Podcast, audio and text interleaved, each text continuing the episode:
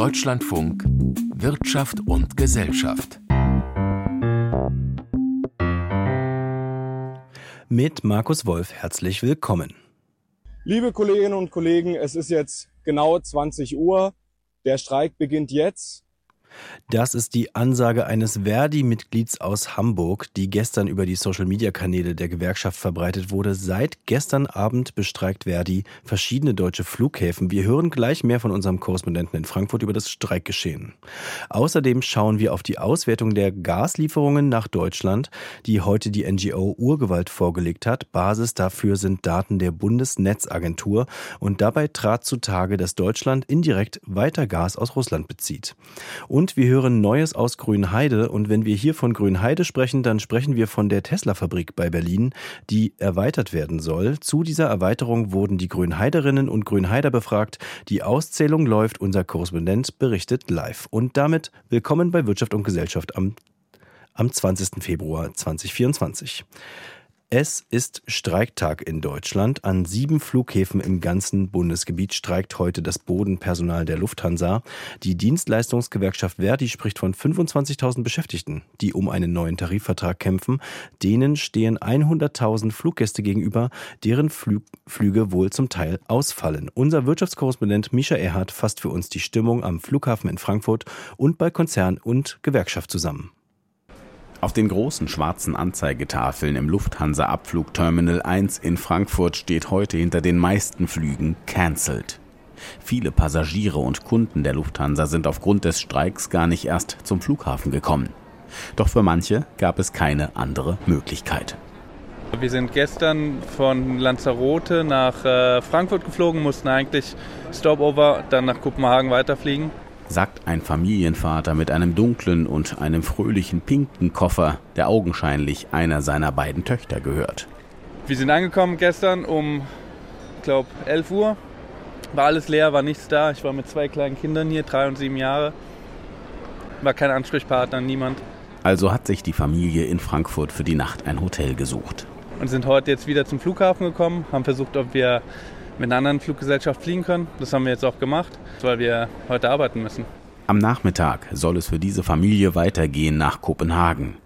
Während andere Fluggesellschaften nach Plan fliegen, fallen nach Angaben der Lufthansa bis zu 90 Prozent der Flüge aus. Denn Verdi hat das Bodenpersonal an großen Flughäfen zum Warnstreik aufgerufen, wie in Frankfurt, so auch in München, Hamburg, Berlin, Düsseldorf, Köln, Bonn und Stuttgart. Das ist ein ganz bitterer Tag für unsere Gäste, die heute leider nicht so reisen können, wie sie das vorgesehen haben, sagt Lufthansa-Konzernsprecher Martin Leutke. 100.000 Fluggäste seien von den Streiks heute betroffen und müssten ihre Reisepläne verschieben oder ändern. Nach dem ersten Streik vor zwei Wochen hatte die Lufthansa in den Tarifverhandlungen für die rund 25.000 Bodenbeschäftigten ein neues Angebot vorgelegt. Das geht der Gewerkschaft mit ihren Forderungen aber nicht weit genug. Das neue Angebot sei teilweise sogar schlechter als das vorherige. Wer die Verhandlungsführer Marvin Reschinski. Die Vergütungserhöhungen für die Beschäftigten sollen erst ab Dezember diesen Jahres greifen und das reicht ja heute schon nicht aus. Und deswegen erwarten wir auch morgen in der nächsten Verhandlung ein verbessertes Angebot. Verdi fordert 12 Prozent mehr Lohn, mindestens aber 500 Euro mehr Gehalt monatlich bei einer Laufzeit des Tarifvertrages von zwölf Monaten. Hinzu kommt eine Inflationsprämie von 3000 Euro für die Beschäftigten. Die Lufthansa hat für den Warnstreik kein Verständnis, weil es aus ihrer Sicht ein verhandlungsfähiges Angebot gebe. Wir haben ein Angebot gemacht, das dem entspricht, was die Verdi auch im öffentlichen Dienst abgeschlossen hat. 10% Gehaltserhöhung in zwölf Monaten, 3000 Euro steuerfrei. Das muss etwas sein, worüber man reden kann. Das kann eigentlich kein Auslöser sein für einen Streik. Umso unnachvollziehbarer ist das, was wir heute hier erleben. Verdi sieht das naturgemäß anders. Im Unterschied zum öffentlichen Dienst habe die Lufthansa keine klammen Kassen, sondern fliege Rekordgewinne ein. Und anders als im öffentlichen Dienst hätten die Beschäftigten aus der Corona-Zeit noch starken Nachholbedarf, weil sie in der Krise deutliche Einbußen hinnehmen mussten. Die Gewerkschaft will in den Verhandlungen ab morgen zu einem Abschluss kommen. Zweimal hätten die Bodenbeschäftigten bewiesen, dass sie streiken können. Daher wäre es klug, mit einem neuen Angebot zu einem Abschluss zu kommen. Misha Erhardt. Vom Flugverkehr zur Autoherstellung, genauer zur E-Auto-Herstellung. Die Tesla-Ansiedlung in Grünheide in Brandenburg gilt ja als eines der wichtigsten Industrieprojekte in Deutschland. Das Werk ist nur entstanden, weil es viele vorläufige Genehmigungen gab vor zwei Jahren, 2022. Zwei Jahre ist es also her, dass Elon Musk neben Bundeskanzler Olaf Scholz in Grünheide stand und zwei Jahre ist es auch her, dass ihm Bedenken zur Wasserknappheit in Brandenburg und der Wasserentnahme durch Tesla geäußert wurden und er wie folgt reagierte. Does this seem like a desert to you? okay, danke schön. It's ridiculous. It rains a lot. Jetzt will Tesla das Gelände seiner Autofabrik in Grünheide erweitern in einem Waldstück und dazu hat eine Bürgerbefragung zu den Erweiterungsplänen stattgefunden. Die wird seit heute 14 Uhr ausgezählt und ich bin dazu jetzt mit unserem Landeskorrespondenten Christoph Richter verbunden. Christoph, gibt es denn schon ein Ergebnis? Man ist ja noch mitten in der Auszählung, also ein, ein Ergebnis gibt es bislang noch nicht. Äh, kurz vor 14 Uhr sind dann die acht Urnen in einem Auto gekommen, wurden dann reingetragen. Ähm, die Wahlbeteiligung ist doch sehr hoch bei dieser Bürgerbefragung. Über die Hälfte der knapp 8000 ein, großen Einwohner, äh, großen Gemeinde haben hier abgestimmt, also 70 Prozent. Und äh, die Frage lautete in dieser die Frage lautete in der, ähm, in der Umfrage, sollen weitere 100 Hektar Wald ähm, im Landschaftsschutzgebiet äh, in Grünheide in eine Industriefläche umgewandelt werden? Und dafür konnten dann die Menschen hier mit Ja oder Nein abstimmen. Aber äh, wie gesagt, man zählt noch aus. Mit einem, einem Ergebnis wird hier so gegen, ja, sagen wir mal so gegen 19 Uhr gerechnet.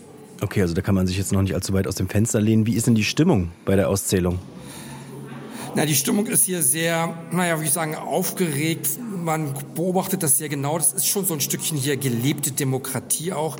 Im Ort selbst beobachte ich schon eine zerrissene Stimmung in Grüneheide. Der Riss geht da doch mitten durch die Familien, wie ich erlebt habe.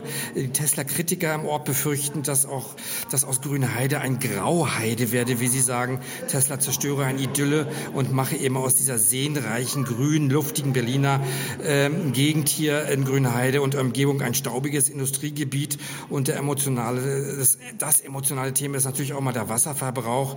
Aber es gibt natürlich auch äh, die Befürworter und die sagen, ja, Tesla ist wichtig, weil Tesla bringt Arbeitsplätze, Tesla äh, bringt Jobs in diese Gegend und macht eben auch aus Brandenburg ein Industrieland. Also da ist die Stimmung doch sehr zerrissen. Was sagt denn das Unternehmen, warum es überhaupt die Flächen braucht? Also Tesla hat ja schon 280 Hektar Wald für sein Autowerk abgeholzt. Naja, das ist richtig. Ähm, derzeit äh, stellt das Unternehmen ja nach eigenen Angaben etwa 250 E-Autos jährlich hier und man will die Produktion irgendwann bis zu einer Million hochfahren. Doch wann das passiert, ähm, dazu will man keine Angaben machen. Dazu sei die bisherige Fläche äh, von 300 Hektar zu klein, sagt Tesla. Und man will auf der bisherigen Fläche der, die Produktion der Autos und der Batteriezellen konzentrieren. Und auf dieser neuen Erweiterungsfläche sollen dann unter anderem ein Güterbahnhof und die Verladung der Autos auf die Schiene äh, verfolgen. Äh, das soll dort dann passieren. Und diese Befragung ist ja jetzt rechtlich nicht bindend. Also welche Bedeutung hat sie denn überhaupt für den Gemeinderat, der ja demnächst dann auch über die Pläne entscheiden wird? Naja, das ist nicht bindend. Also man muss jetzt erstmal gucken, ob wie dann sozusagen äh, das dann abgestimmt wird. Also die, es wird gesagt, äh, der Gemeinderat würde sich daran halten. Äh, ich muss jetzt hier leider ein bisschen durch die Gegend gehen, weil ich aus dem einem Raum raus ja. äh, ja, vertrieben wurde. Also Kritiker haben ähm, schon auch eine Demo angekündigt und bei der Aufstellung eines B-Plans sind eben auch die Träger sogenannter öffentlicher Belange, wie zum Beispiel die Wasserverbände, die Forstverwaltung äh, zu hören und auch die Nachgemeinden, Nach Nachbargemeinde sind zu befragen. Also hier mhm. wird deutlich, es gibt deutliche große Bedenken. Also ähm, die Forstbehörde sagt, dass der Wald ist gut, zu gut, um ihn abzu, abzuholzen. Äh, die Nachbargemeinde sagt, eine Abholzung würde dann das äh, Regionalklima, das Klima einfach in, in, im Ort ähm, äh, verändern mhm. und verschlechtern. Also da gibt es auch schon große Bedenken. Also man muss jetzt erstmal die Abstimmung abwarten und wie es dann weitergeht. Also am 14. März soll es in der Gemeinderats, in der Gemeindevertreterversammlung soll dann darüber abgestimmt werden, weil ja am Ende, das ist Grundgesetz ja auch geregelt, haben die Kommunen dann das Sagen und die müssen dann darüber dann entscheiden, die Gemeindevertreter. Gelebte Demokratie in Grünheide. Vielen Dank an Christoph Richter und äh, gelebte Demokratie so stark, dass er kurz raus musste, um für Ruhe zu sorgen bei der Abstimmung. Weg von fossilen Brennstoffen hin zum E-Auto, weg von der Gasheizung hin zur Wärmepumpe. Das wäre die Idealvorstellung grüner Wirtschaftspolitik. Doch Deutschland bleibt weiter von Gas abhängig und es wird noch Jahre dauern, bis die Haushalte in Deutschland von Gas und Öl als Energieträger wegkommen. Zumindest kein russisches Gas wollte man mehr haben nach dem russischen Einmarsch in die Ukraine. Heute hat jetzt die NGO Urgewalt eine neue Auswertung der Gasimporte nach Deutschland vorgelegt und ich konnte kurz vor der Sendung mit dem Studienautoren, dem Energieexperten Moritz Leiner von Ogewald sprechen. Herr Leiner, Sie haben sich die deutschen Gasimporte für 2021 und 2023 angeschaut. Wer löst denn Russland als größten Gasanbieter ab? Ja, die Strategie der Bundesregierung war es ja, die Gaslieferkette zu diversifizieren, um die Gasversorgung trotz des weggefallenen russischen Gases zu sichern. Im Jahr 23 war Norwegen der insgesamt wichtigste Gaslieferant Deutschlands mit einem Anteil von 43 Prozent. An zweiter und dritter Stelle folgten dann die Niederlande mit 26 Prozent und Belgien mit 22 Prozent. Ja, unsere Recherche zeigt aber auch, dass jedes dieser Herkunftsländer neben katastrophalen Klimaauswirkungen auch fatale Auswirkungen auf Umwelt- oder Menschenrechte mit sich bringt. Okay, aber die Diversifizierung selbst ist ja erstmal auch gewollt und auch ein Stück weit gut und das sehen Sie jetzt aber trotzdem problematisch? Naja, es ist gut, dass wir die Abhängigkeit von Russland reduziert haben und Putins Kriegskasse nicht mehr so stark wie früher mit Geld füllen. Gleichzeitig gilt aber, es gibt kein Lieferland für Gas, das unproblematisch wäre. Nehmen Sie zum Beispiel Deutschlands größten Gaslieferanten Norwegen. Die norwegische Regierung lizenziert aktuell immer weiter die Suche nach neuen Öl- und Gasfeldern, auch in schutzbedürftigen Regionen wie der arktischen Barentssee. Und das inmitten der Klimakrise. Das ist sozusagen ein Stück weit Kampf der Prioritäten von man will weg von russischem Gas und dann nimmt man Gas aus Norwegen. Ähm, Sie sagen jetzt trotzdem in der Studie, Deutschland füllt weiter die russische Staatskasse ohne russisches Gas direkt ähm, anzunehmen, zu importieren. Wie denn genau? Ja, unsere Recherche zeigt, dass Deutschlands Gasimporte immer noch teilweise aus russischem Gas bestehen. Die Mengen liegen zwar deutlich geringerem Niveau als vor dem Angriffskrieg und Deutschland importiert auch nicht direkt Gas aus Russland. Aber unsere Auswertung zeigt eben auch, über Häfen in Belgien und der Niederlande gelangt weiter regasifiziertes russisches Flüssiggas nach Deutschland.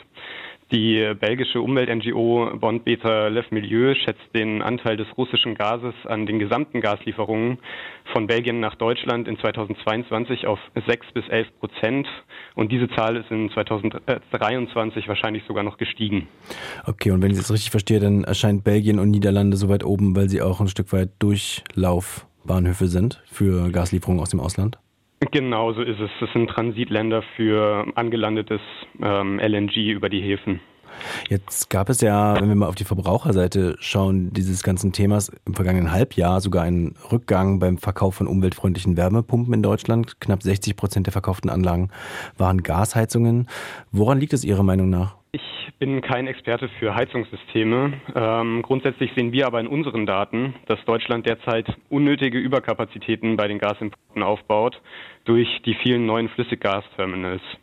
Ähm, und damit Deutschland weiter abhängig äh, macht von sehr teurem fossilen Gas. Ähm, genau, damit werden einfach die eigenen Klimaziele riskiert und die einzig an, äh, nachhaltige Antwort darauf muss lauten, wir müssen bis 2035 raus aus fossilem Gas und gleichzeitig Erneuerbare stark ausbauen. Das war Moritz Leiner, Energieexperte von Urgewalt. Vielen Dank. Ja, vielen Dank Ihnen. Und wir bleiben im weitesten Sinne beim Umbau der Energienetze in Deutschland und schauen in das Solar Valley in Sachsen-Anhalt. Meyer Burger, der einzige europäische Solarzellenhersteller, produziert in Bitterfeld-Wolfen noch, muss man sagen, denn weil die Konkurrenz aus China mit Dumpingpreisen arbeitet und die USA mit üppigen Subventionen locken, droht Meyer Burger mit Abwanderung. Niklas Ottersbach dazu. Thalheim in Bitterfeld-Wolfen. Der Ortsteil hat 1500 Einwohner, eine sanierte Dorfkirche, ein Fußballverein mit leuchtend weißem Vereinsheim. Das Gemeindezentrum von Thalheim hat eine Bühne, Turnhalle und Festplatz. All das war möglich, weil ein paar Meter weiter einst der größte Solarzellenhersteller der Welt produzierte. Q-Cells. 2001 begann der deutsche Solarboom an der A9 im Solar Valley. Und weil die Solarbranche stetig wuchs, übertrug sich der Wohlstand auf Talheim, sagt der parteilose Ortsbürgermeister Uwe Bruchmüller. Ein ganz wichtiger Punkt war die Ansiedlung von Q-Cells, die Gründung hier von Solar Valley. Das ist die Grundlage. Ohne Industrie gibt es keinen sozialen und keinen äh, äh, grundsätzlichen Wohlstand. Und daher haben wir davon profitieren können als Ort. Und da haben diejenigen, die es zu verantworten haben, auch viel Gutes auf den Weg gebracht. Doch dann begann es vor 15 Jahren zu kriseln im Solar Valley. Die damalige schwarz-gelbe Bundesregierung entschied sich, die Förderung zu kürzen. Die Konkurrenz aus Asien wurde größer, Q-Cells ging pleite. Mehr als 2000 Menschen verloren im Solar Valley ihren Job.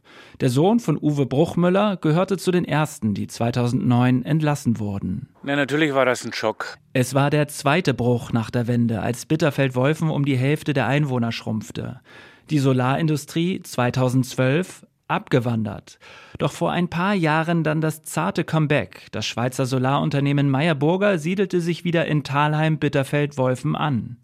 Der Werksleiter sagte 2021 dem Deutschlandfunk, man sei nun Gott sei Dank nicht mehr von staatlichen Fördermitteln abhängig. Die Situation hat sich heute geändert für uns, dadurch, dass die, die Marktbedingungen heute nicht mehr von äh, Fördersituationen abhängen, sondern dass es äh, eine Tatsache ist, dass mit Photovoltaik oder mit Sonnenstrom die nachweislich günstigste Stromerzeugung möglich ist. Und nun hat sich die Situation wieder komplett verändert.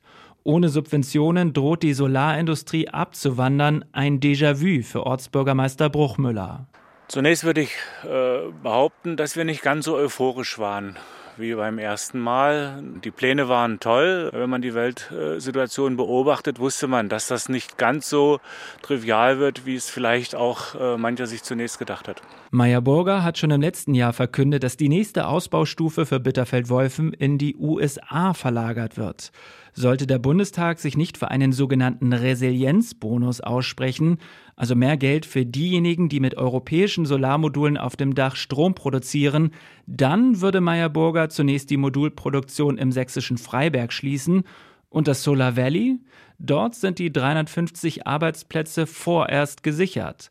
So heißt es auf Anfrage, Zitat, da wir die am Standort Thalheim produzierten Solarzellen für die Belieferung der Solarmodulproduktion in den USA benötigen, wird der Betrieb dort bis auf weiteres fortgesetzt.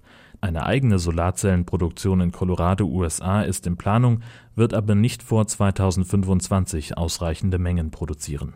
In den USA bekommt Meyer Burger schon jetzt 1,4 Milliarden US-Dollar Subventionen plus Steuererleichterungen und einen verbilligten Industriestrompreis. Dafür hat Bitterfeld-Wolfen geschultes Fachpersonal und einen Chemiepark mit passender Infrastruktur und rund 14.000 Mitarbeitern. Derzeit entsteht dort eine Waferfabrik. Die Siliziumscheiben sind das Grundprodukt einer Solarzelle. Und diese Waferfabrik beliefere den internationalen Markt. Insofern werde auch ohne Meyerburger der Industriestandort Bitterfeld-Wolfen überleben, sagt Chemieparkchef Patrice Heine. Das würde aber den Chemiepark sozusagen nicht nachhaltig erschüttern. Dafür sind wir hier äh, viel zu, sage ich mal, heterogen oder divers, wie Sie es auch immer nennen wollen, aufgestellt. Aber es wäre äh, auch ein schlechtes Zeichen an die Menschen, glaube ich, äh, wenn wir zum zweiten Mal den gleichen Fehler machen würden. Das wäre dann doch ein sicheres Zeichen von Unklugheit. Das Solar Valley in Sachsen-Anhalt kämpft um sein Überleben. Und wir schauen noch einmal auf die allgemeine Konjunkturlage und zu dieser gehört die Baubranche. Die Bauwirtschaft hat einige fette Jahre hinter sich in Zeiten von Niedrigzinsen und Höchstnachfrage nach Wohnraum. Und jetzt eine Krise beim Neubau und eine Besserung der Lage ist bei gestiegenen Baukosten und Bauzinsen nicht absehbar. Das Gegenteil sei der Fall, warnen die Experten eines Gremiums aus Immobilienverbänden und Ökonomen. Sie haben heute in Berlin ihre Sicht der Dinge dargestellt vorgestellt und Steffen Wurzel war dabei. Angebot und Nachfrage balancieren sich aus. Man bezeichnet diese Grundregel der Ökonomie auch als Marktgleichgewicht. Was den Bau neuer Wohnungen angeht, ist diese Grundregel allerdings zurzeit auf den Kopf gestellt. Wir haben es zu tun mit einem extrem hochgefragten Gut, das aber kaum jemand neu anbieten kann. Andreas Mattner ist das, der Präsident des Zentralen Immobilienausschusses. Als groteske Situation beschreibt er das, was gerade zu erleben sei in Deutschland. Bundesweit fehlten mehr als 600.000 Wohnungen, nächstes Jahr sogar mehr als 700.000. Mattner warnt vor sozialen Verwerfungen, die die Folge sein könnten. Das darf man nicht unterschätzen. Und ich glaube auch, dass die kritischen Bewegungen in der Gesellschaft, die wir haben, dass die Ränder rechts und links größer werden, das ist auch was, was mit dem Thema Wohnen zu tun hat. Wenn wir jetzt nicht handeln, dann laufen wir in extrem kritische Lagen. Dass bundesweit viel weniger Wohnungen gebaut werden als nötig, liegt nach Ansicht der Fachleute vor allem an den gestiegenen Bauzinsen. Die sorgten dafür, dass es sich für Investoren und Privatleute kaum noch lohne, Mietwohnungen zu bauen. Denn die Miete, die man verlangen müsste, damit es sich lohnt, läge theoretisch so hoch, dass es sich niemand leisten könnte, einzuziehen. Der Präsident des Zentralen Immobilienausschusses Mattner rechnet vor, dass ein Bauträger für eine 70 Quadratmeter Neubauwohnung fast 1500 Euro Kaltmiete verlangen müsste, um keine Verluste zu machen. Viel zu viel für Normalverdienende. Entsprechend lohne sich das Bauen für viele nicht mehr. Und um es ganz plakativ zu sagen, wer heute baut, geht bankrott. Der Neubau geht weiter zurück. Die Auftragseingänge im Wohnungsbau sind deutlich zurückgegangen. Lars Feld, Ökonom und Wirtschaftsberater der Bundesregierung aus dem Team der sogenannten Immobilienweisen. Damit rückt auch die Zielsetzung der Bundesregierung, 400.000 Wohnungen im Jahr neu zu bauen, in weitere Ferne. Als positiven Schritt bewerten die Immobilienweisen, dass die Bundesregierung die Energiesparbauvorschriften anders als geplant zuletzt nicht weiter verschärft hat. Das mache Neubauten zumindest nicht noch teurer. Doch das reiche nicht. Die Immobilienexperten fordern Bund und Länder auf, staatliche Kosten zu senken, die mit dem Bauen zu tun haben. Beispiel Grunderwerbsteuer. Diese wird von den Bundesländern festgelegt. Viele Landesregierungen haben die Grunderwerbsteuer in den vergangenen Jahren aber angehoben und nicht gesenkt. Ein Fehler, sagt Bundesbauministerin Clara Geiwitz von der SPD. Länder, die zum Beispiel 6,5 Prozent Grunderwerbssteuer verlangten, hätten von solch einem verhältnismäßig hohen Steuersatz zurzeit nichts, weil eben vielerorts kaum gebaut werde. 6,5 Prozent von nichts ist auch null. Das heißt, die Länder müssen auch aus meiner Sicht hier genau schauen, welchen Beitrag sie durch die Senkung der Grunderwerbsteuer leisten können, um die so dringend benötigten Wohnungen entstehen zu lassen. Sowohl Bauministerin Geiwitz als auch der Expertenrat der Immobilienweisen fordert die CDU-CSU geführten Landesregierungen auf, das sogenannte Wachstumschancengesetz im Bundesrat nicht weiter zu blockieren. Denn auch die in diesem Gesetz enthaltenen Steuersparmaßnahmen seien hilfreich, um die Baubranche spürbar zu entlasten. Ein Beitrag von Steffen Wurzel. Und wir haben es gerade gehört, die Immobilienwirtschaft hofft auf Steuererleichterungen und erleichterte Kredite durch die KfW. Stefan Wolf an der Börse in Frankfurt. Schaut man denn auch in Frankfurt auf die Baubranche? Ist das eine Branche, die als Indikator für die allgemeine Wirtschaftslage gilt? Das gilt sie definitiv, äh, denn die Immobilienbranche und auch die Baubranche sind ja die ersten Wirtschaftszweige, die die volle Breitseite der Zinswende der Europäischen Zentralbank zu spüren bekommen haben. Zehn Zinsanhebungen in Folge haben quasi das Geschäftsmodell im Keim erstickt, haben dazu geführt, dass es eine hohe Abbruchquote von Projekten gibt und dass viele Projekte gar nicht erst in die Planung gehen. Das haben auch Immobilienaktien zu spüren gekriegt seit Jahresanfang verlieren Papiere des Wohnungskonzerns Vonovia 8 Prozent. Heute ging es noch mal um ein Viertelprozent runter. Dabei hat man am Gesamtmarkt eigentlich den Blick geweitet auf den Immobiliensektor in China, bei dem es ja mächtig kriselt. Die chinesische Regierung hat aber über die Notenbank die Zinsen senken lassen, um so etwas Druck vom Kessel zu nehmen. Doch diese Nachricht ist hier erst einmal weitgehend verpufft. Der deutsche Aktienindex verliert aktuell 16 Punkte oder 0,1 Prozent und steht jetzt bei 17.076 Punkten. Und schauen wir nochmal auf einzelne Unternehmen im DAX. Der Chemie- und Pharmakonzern Bayer ist seit Jahren ja unter Druck durch Gerichtsverfahren wegen des Unkrautvernichters Glyphosat. Und das hat jetzt auch Folgen für die Gewinnausschüttung des Konzerns.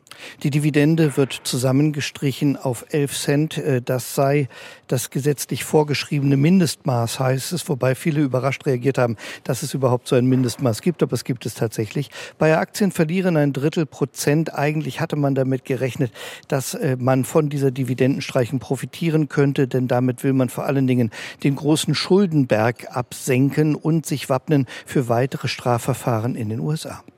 Und die Postbank baut Finanzdienstleistungen in Partnerfilialen ab. Ein Zeichen dafür, dass die Bank den Kundenkontakt verliert?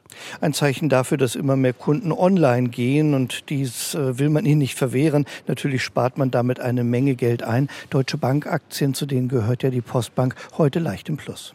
Und zum Schluss noch der Blick auf Euro, Rente und Gold. Der Euro verteuert sich um ein Viertel US-Cent auf einen Dollar 0802. Am äh, Anleihemarkt verliert die Umlaufrendite einen Basispunkt auf 2,42 Prozent. Gold verteuert sich weiter, kostet am Abend 2026 Dollar und 36 je Feinunze. Das sind 9 Dollar und 31 Cent mehr. Und das war Wirtschaft und Gesellschaft für heute. Diese Sendung finden Sie wie immer auch in der Deutschlandfunk Audiothek App.